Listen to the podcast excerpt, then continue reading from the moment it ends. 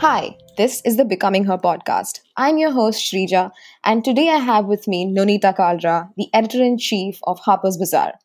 She has over three decades of media experience in print and television and is an influencer in fashion, beauty, and lifestyle.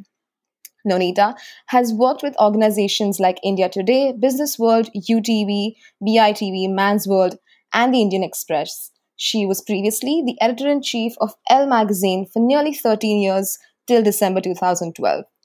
Her ideas and initiatives have shaped careers and launched trends. From January 2013 to October of the same year, she consulted on a special beauty project with Godrej Consumer Products, working on building a new brand. In 2015, she consulted with the Fashion Design Council of India on two fashion weeks. Nonita has also written columns for Forbes Life, The Economic Times, and The Indian Express. Thank you so much for being with me, Nonita. And how are you today? I'm very good. Thank you for having me as part of your podcast. So, how is lifestyle currently impacting your work right now, Nonita, with you know everything that's been going on in the world? So, we're all learning to work from home, and yes, it is the new normal. But the way I'm dealing with it is I haven't changed my schedule at all. I still wake up early. I still work, work out first thing. Uh, I get on I get on work calls at the same time I, as I would reach office, and I end my workday when I normally would do this uh, end my workday six six fifteen. Um, my life's very disciplined and structured, and I'm keeping it that way uh, because I don't want any rude shocks when I can finally go back to work. But I can tell you, I am trying to get back to work. Oh, I'm sure we're all, I think we all can't wait to get back out there and go back to normal. And like you said, whatever the new normal is. Um, you know, I'm trying to make the best of this time by doing this little project. And I must say, I am quite intimidated to be interviewing someone with the journalistic prowess that you have. Uh, so, again, thank you so much for being here with me. Um, on that note of journalism, Nonita, I, you know, I wanted to just touch upon your uh, role as a journalist in fashion. You know, I read in one of your interviews that you never see yourself as an editor, but you see yourself as a journalist. So, can you talk me through how your, you know, your foundation in journalism has helped you in your career as a fashion editor? You know, any subject you do, any job you do, you need training for it, right? To give it its due respect. Um, and I think that fashion deserves much more respect than it gets because people tend to dismiss it as frivolous. But the best fashion journalists are journalists first uh, because they're chronicling life, they're chronicling how we, they're chron- chronicling economics, politics, society through clothing and how we wear our clothes. So you need to apply the same rigor of journalism. And I think I was lucky. I started my career with India Today and then moved on to uh, living in Bombay and working as a business journalist in business journalism, I looked at ad and mark, advertising and marketing, and I think that really helped because advertising and marketing is much like journalism in as much that the things you start to see around you are a direct result of what's happening in society. For example, I remember noticing that a lot of brands started advertising water, and then you know bottled water became a thing.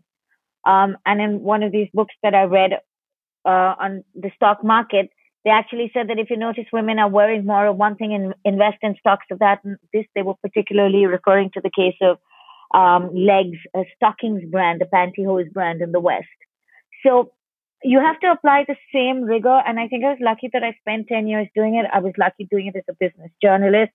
Um, but the best thing that happened to me is when I became the features editor at Express, where we had a page a day and I looked at everything from cinema to television to lifestyle to high society. And I think in a way that gets you ready to cover fashion because, and you know, when I joined Elle, I was 31. At that point, and Elle really is very, very French in the way it looks at fashion.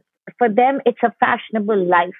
It's a fashionable world. So there's cooking, there's decor, all of that is included, travel. Um, and I think that really helped me get ready for my role of course, nothing gets you ready for the job until you actually do it. But I think that helps me a lot. Yes, I can. I can definitely agree with you on that last bit of uh, you know nothing gets you ready for a job unless you do it. I studied uh, business studies in my graduation, and I've since then worked for about five five and a half years doing various marketing jobs. And nothing that I've learned in all my books and classes has quite helped me understand marketing quite the way that my job has. I, I definitely agree with you on the fact that you know the rigor really prepares you for your role. in the world that we live in right now, there is a shift towards uh, newer forms of education. Um, you know, I'm going to go to business school soon, and we have, you know, we are faced with the you know option of now going virtual and doing online classes. I have friends who are considering not doing, you know, post graduation at all, but they'd rather do a Coursera course or a Udemy course. So in the world today where we have the options of turning to social media, blogging, and I don't know if you know, but there's this course called Masterclass where they actually even teach Yeah, you a course by Anna Wintour. Yes. Yeah. So yeah, exactly. So when we have you know options like this in the new world, so do you think that aspirants today could potentially look at these non-traditional forms of education to be where you are?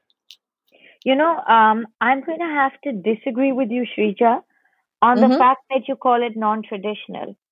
Because I think Sure. that blogging, YouTube, online courses are the new normal.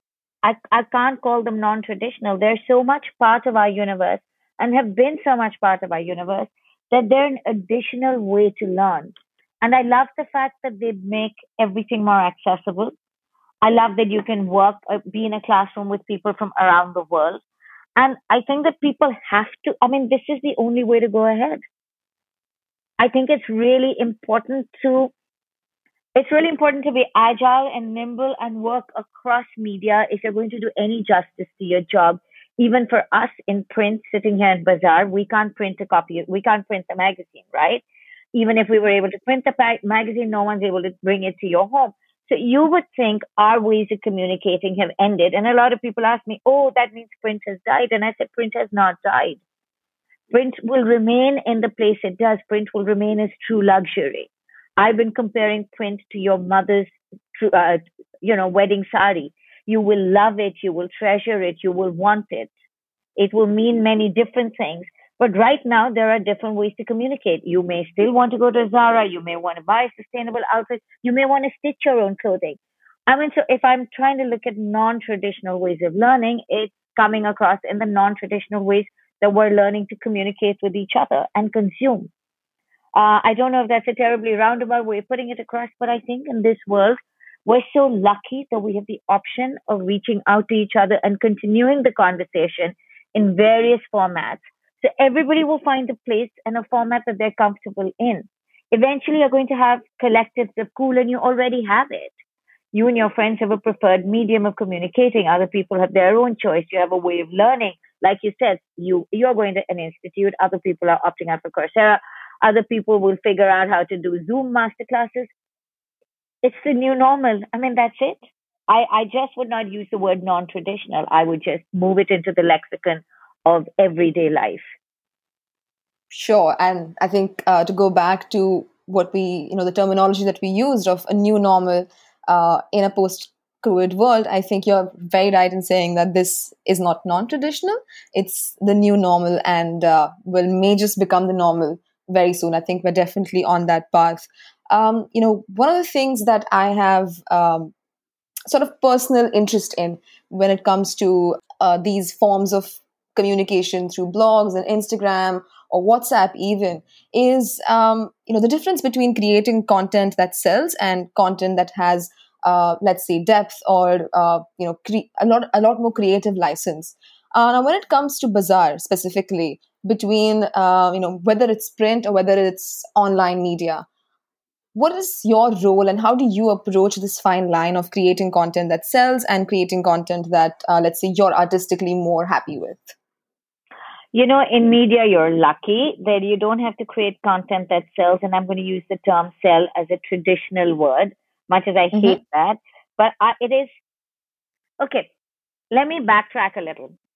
All right. And let me explain. The role of a fashion magazine is to create retail appetite, right? So brands work very closely with fashion magazines to spread information about the brand, to help people develop an aesthetic, to help you uh, develop personal style. No other magazine, no other category works this closely.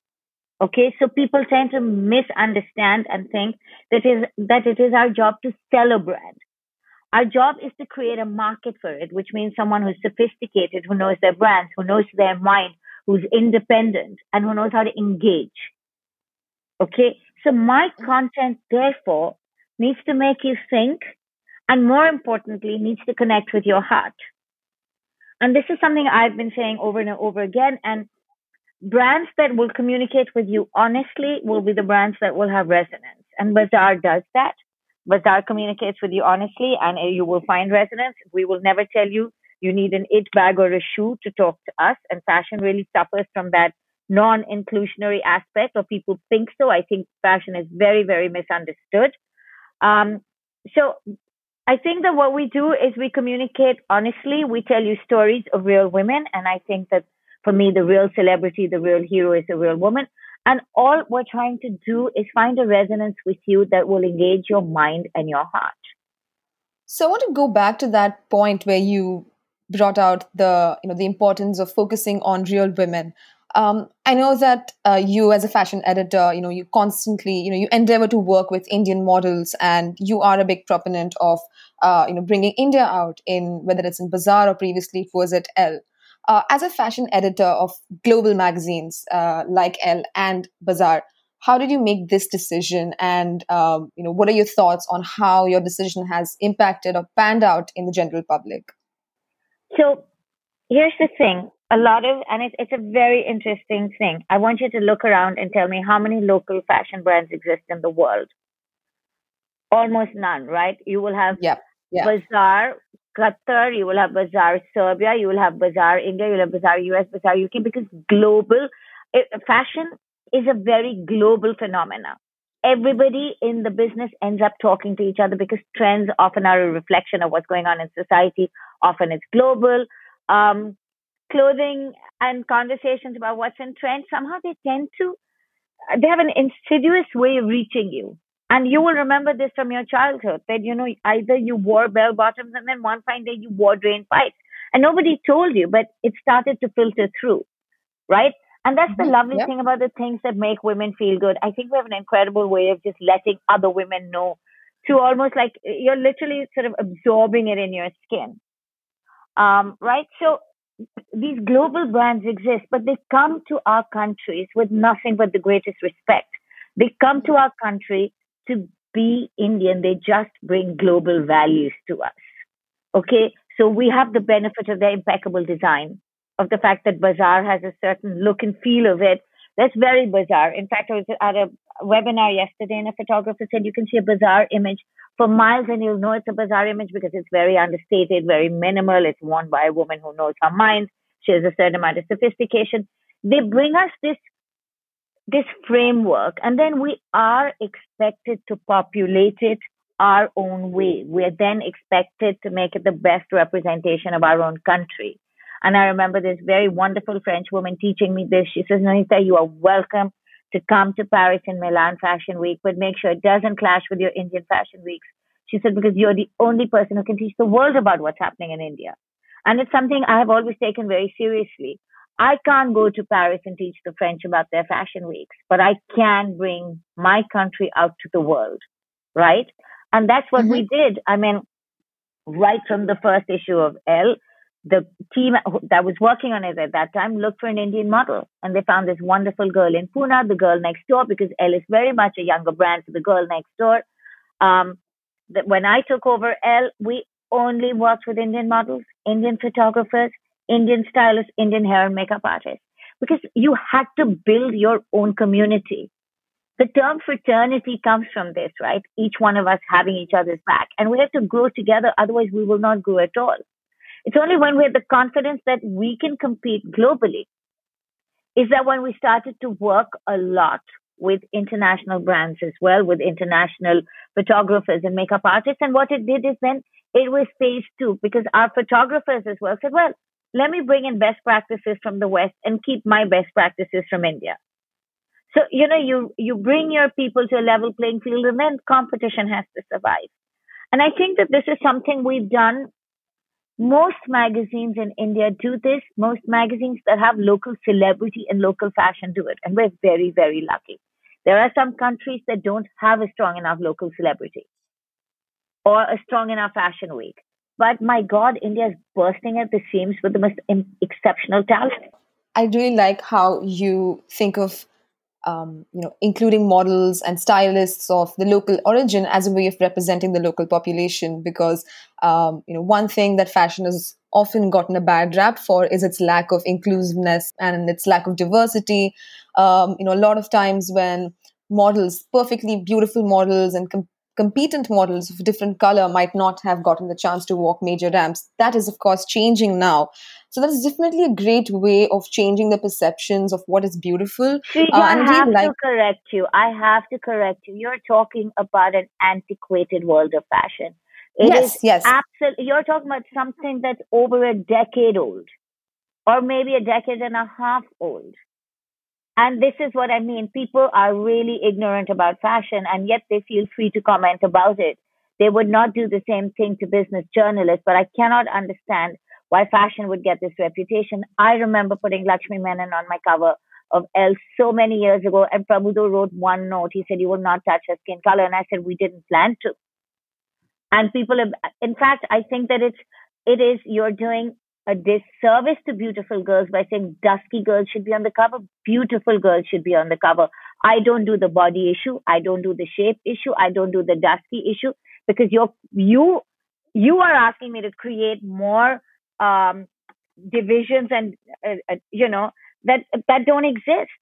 People have to stop saying, "Why can't you put this one on the cover and that one?" We're doing it. That we have. Uh, I don't even use the word diversity because I believe if you're good, you will make it on merit.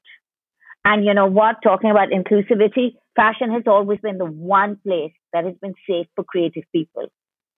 Look at the number of homosexual people who are stylists in the business, who are designers, who are celebrated. If they were to go out into the corporate world, they wouldn't stand a chance. And yet nobody is telling the corporate world that they're getting it wrong. In fashion, you can have purple hair, you can have any sexuality, you can have any gender. Nobody looks at it. You're as good as your last collection, your last piece of work.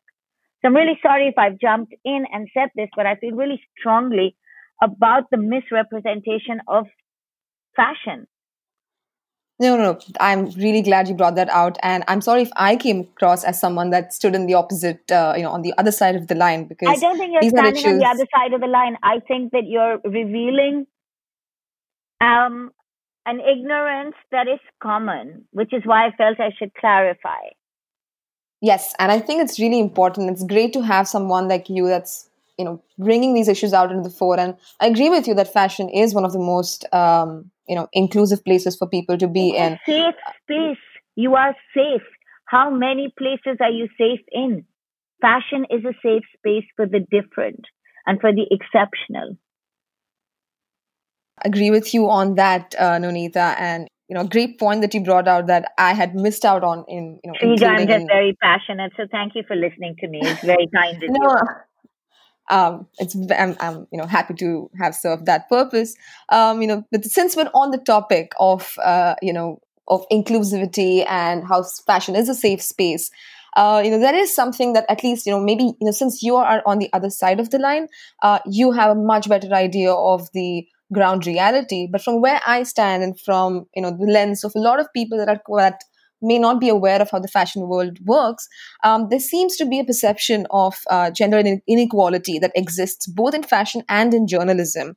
Uh, now, where you stand is at the cusp where fashion journalism is, and from where I stand, again, it seems to be a woman's world. You know, with you know whether it's Anna Wintour or whether it's you or whether it's Priya Tanna we know that there's a lot of women that are at the top of fashion journalism. Uh, but I would like to know if you think there are any challenges that women face in this line of work or any challenges that you have personally faced. In fashion journalism, all the editors of fashion magazines are female, barring a few exceptions. Uh, British Vogue, for example. I remember the editor of Elle Greece many years ago was a man. And the poor chap was just at an at odds because we'd have these global conferences and he really did not fit. Um, it is a woman's world in fashion. So you know what? There's gender inequality or uh, men coming in and telling us what to do. I've never faced it. Um, before I became a fashion journalist, I was a regular journalist, but I have to tell you, and I had men bosses and women bosses. I didn't see this. In fact, I have always believed that journalism is one of the most equal spaces. Look at Barkha Dutt. in regular journalism. She's no longer associated with NDTV, but my God, she is, she's her own brand. She is bigger than NDTV. Right? do you think that is the, she is the exception and not the norm? So. No? Okay. And do you think that there are any, um, you know, I was reading up, uh, again, like I said, you know, you're a lot closer to the ground reality than I am, uh, but I was reading up on gender inequality in journalism, and there was a topic about how there appears to be a distinction in hard news and soft news when it comes to female and male journalists. Is that something that you agree with, or uh, is that something that you have not observed? Who are you following these days when you're looking at what's happening in the country? Faye D'Souza, Rana, yes. you? Faye D'Souza for sure. I yes. don't think you could. I don't think there's harder news than what they bring to the table. Here's the thing. Yes, it's hard for women, and I'll tell you why. It's hard for women because they run a family. Um, they have to. They have to be super women. You know, um, to get ahead. It's hard for women to leave homes. They, they don't often have society support. When you get married, you often don't have the support. Even if you have the support, you come home, your traditional role is still waiting for you. It is hard for women. But, you know, women are doing it and they're shining. I just think that instead of focusing on glass half full, and I acknowledge and respect every woman who struggles, I want to celebrate the women who've succeeded because I'd like to believe that your generation, particularly, needs to have the confidence that they can do it. A lot of women say, well, I won't be allowed. You know what? A lot of us weren't allowed a lot of things. We just didn't listen to someone saying, I'm allowing you something. I was like, no, thanks. I think I'm going to do it. And that's it. I, I know I'm very privileged. Please do not, do not for a minute think that I'm taking away how hard it is for other women. I am very privileged, but I think you as young women must fight this battle as hard as we have. We have fought it very hard. I remember meeting Tommy Hilfiger many years ago and he said, Why aren't you married? Why don't you have children? And I said, But I have Elle. And it came out instinctively. And I know that mm-hmm. I chose one thing over another because I felt I was fighting a battle for women. We all have to fight. On that, right, Nonita, um, you know, my okay, I have I have a few friends, a few male friends who are um, I wouldn't call them meninists, but they also do not really get a lot of concepts, basic concepts that uh, feminism talks about. You know, something as basic as the right to not be married or the right to not uh, have children, because well, that's that is just not a priority in your life at that point, or maybe ever. As an editor in chief, when it comes to issues that uh, you know might be polarizing when it comes to women you know polarizing not only between men and women but also within women themselves you know we could, we could take abortion as an example. Uh, but as an editor of a fashion magazine how do you approach the decision making when it comes to such potentially polarizing issues when they you know as relate as they relate to women? You know what? I like to call myself a liberal and i think it's really important that every point of view is permitted celebrated. Okay. So I actually use the word I'm a liberal bigot. I will fight for your right to agree with me and I will fight for your right to disagree with me. So I try not to come down one way or the other on what I believe. It is your right.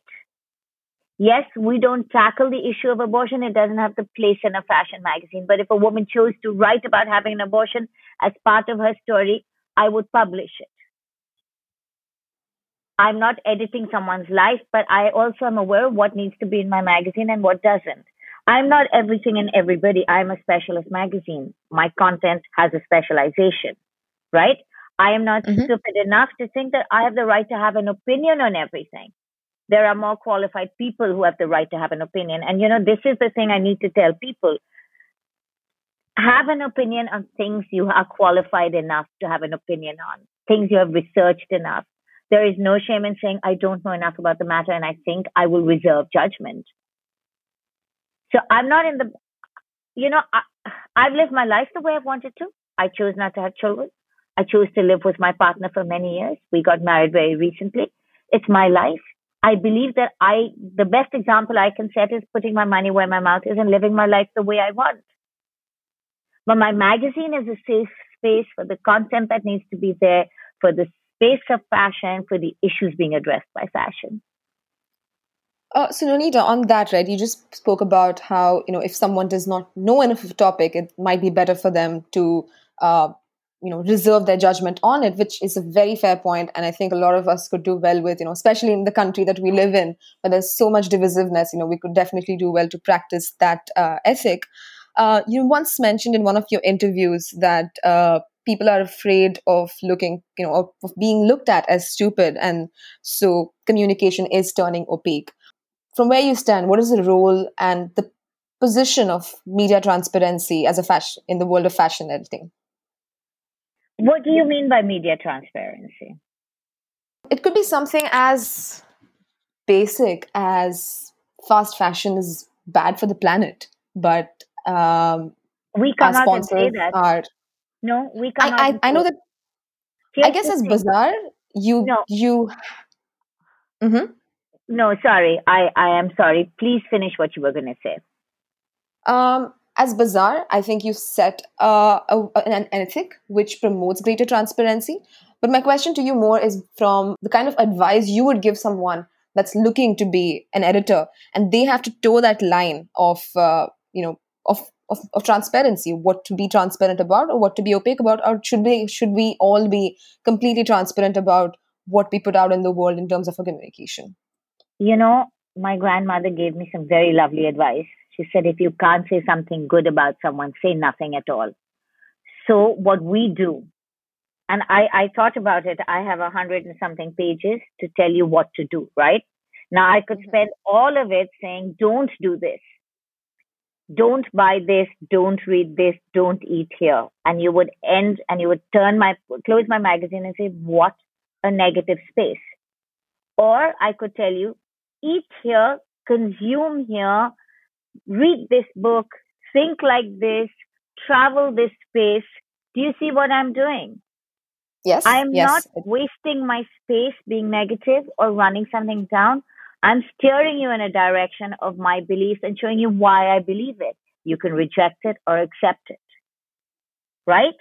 That's what I mean by transparency. So we believe and we launched the Conscious Beauty Awards because, you know, I looked around and I said, everyone wants to know where their beauty products are coming from as well. Everyone talks about where did my clothes come from, but I want to know where my beauty products are coming from. What I'm putting on my skin is really important to me. It was this wonderful coincidence that young women entrepreneurs were listening to the same thing and making the products, and I could support them with the first Conscious Beauty Awards the country had. This March for fashion, we launched the Rewear movement because I just went, listen, we keep telling everybody to be sustainable, but we then tell them, but you have to buy this dress to be sustainable. I'm like, that doesn't seem sustainable. So the rewear movement is go back to your cupboard and pull out your clothes and wear them again. Stop being misled yes. by Instagram that you need a new outfit for everything. And you know, I wear the same clothes and I announce I'm wearing the same clothes. And I remember somebody, and I said this in an interview, someone said to me, Oh, you know, that dress really looked nice on you last time you wore it. And I said, you know, it's going to look great on me even in 10 years because I'll work out to fit into it, which meant I'm going to be healthy and I'm going to wear the same clothes because I've invested in quality. I love my clothes. They're like my friends. They're my visual communication. They're my wearable cinema. So that's where you bring transparency in. You do it through positivity. You do it through great honesty and you do it with, you know, your enthusiasm and all your heart. And that's the same advice I would give anyone who wants to be a fashion editor. Work really hard, be incredibly honest. My grandfather told me this when I became an intern at India Today. He said, from today on, the rules of your life are different. You need to have the same integrity as a doctor. And I thought, Nanaji, don't be funny. I'm just a little journalist. He said, from here on, your life is different. And it has been my guiding principle.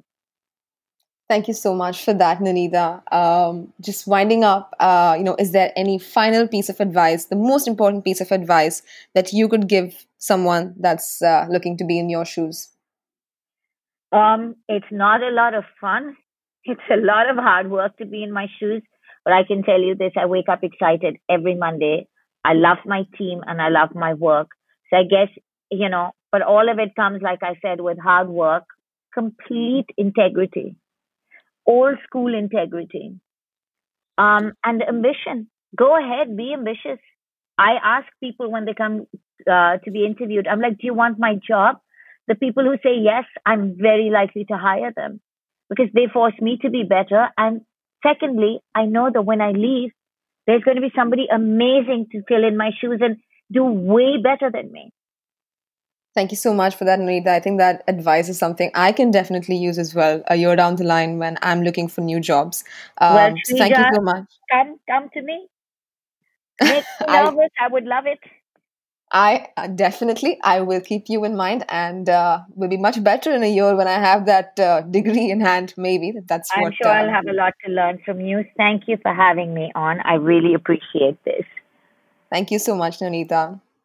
And uh, to anyone that's listening in, thank you so much for joining us. Uh, please do look up Nonita on her Twitter or Instagram, or just pick up a copy of Bazaar. Uh, it has some great content. Uh, you can also reach out to me on the Becoming Her podcast Instagram page. Thank you and have a great day.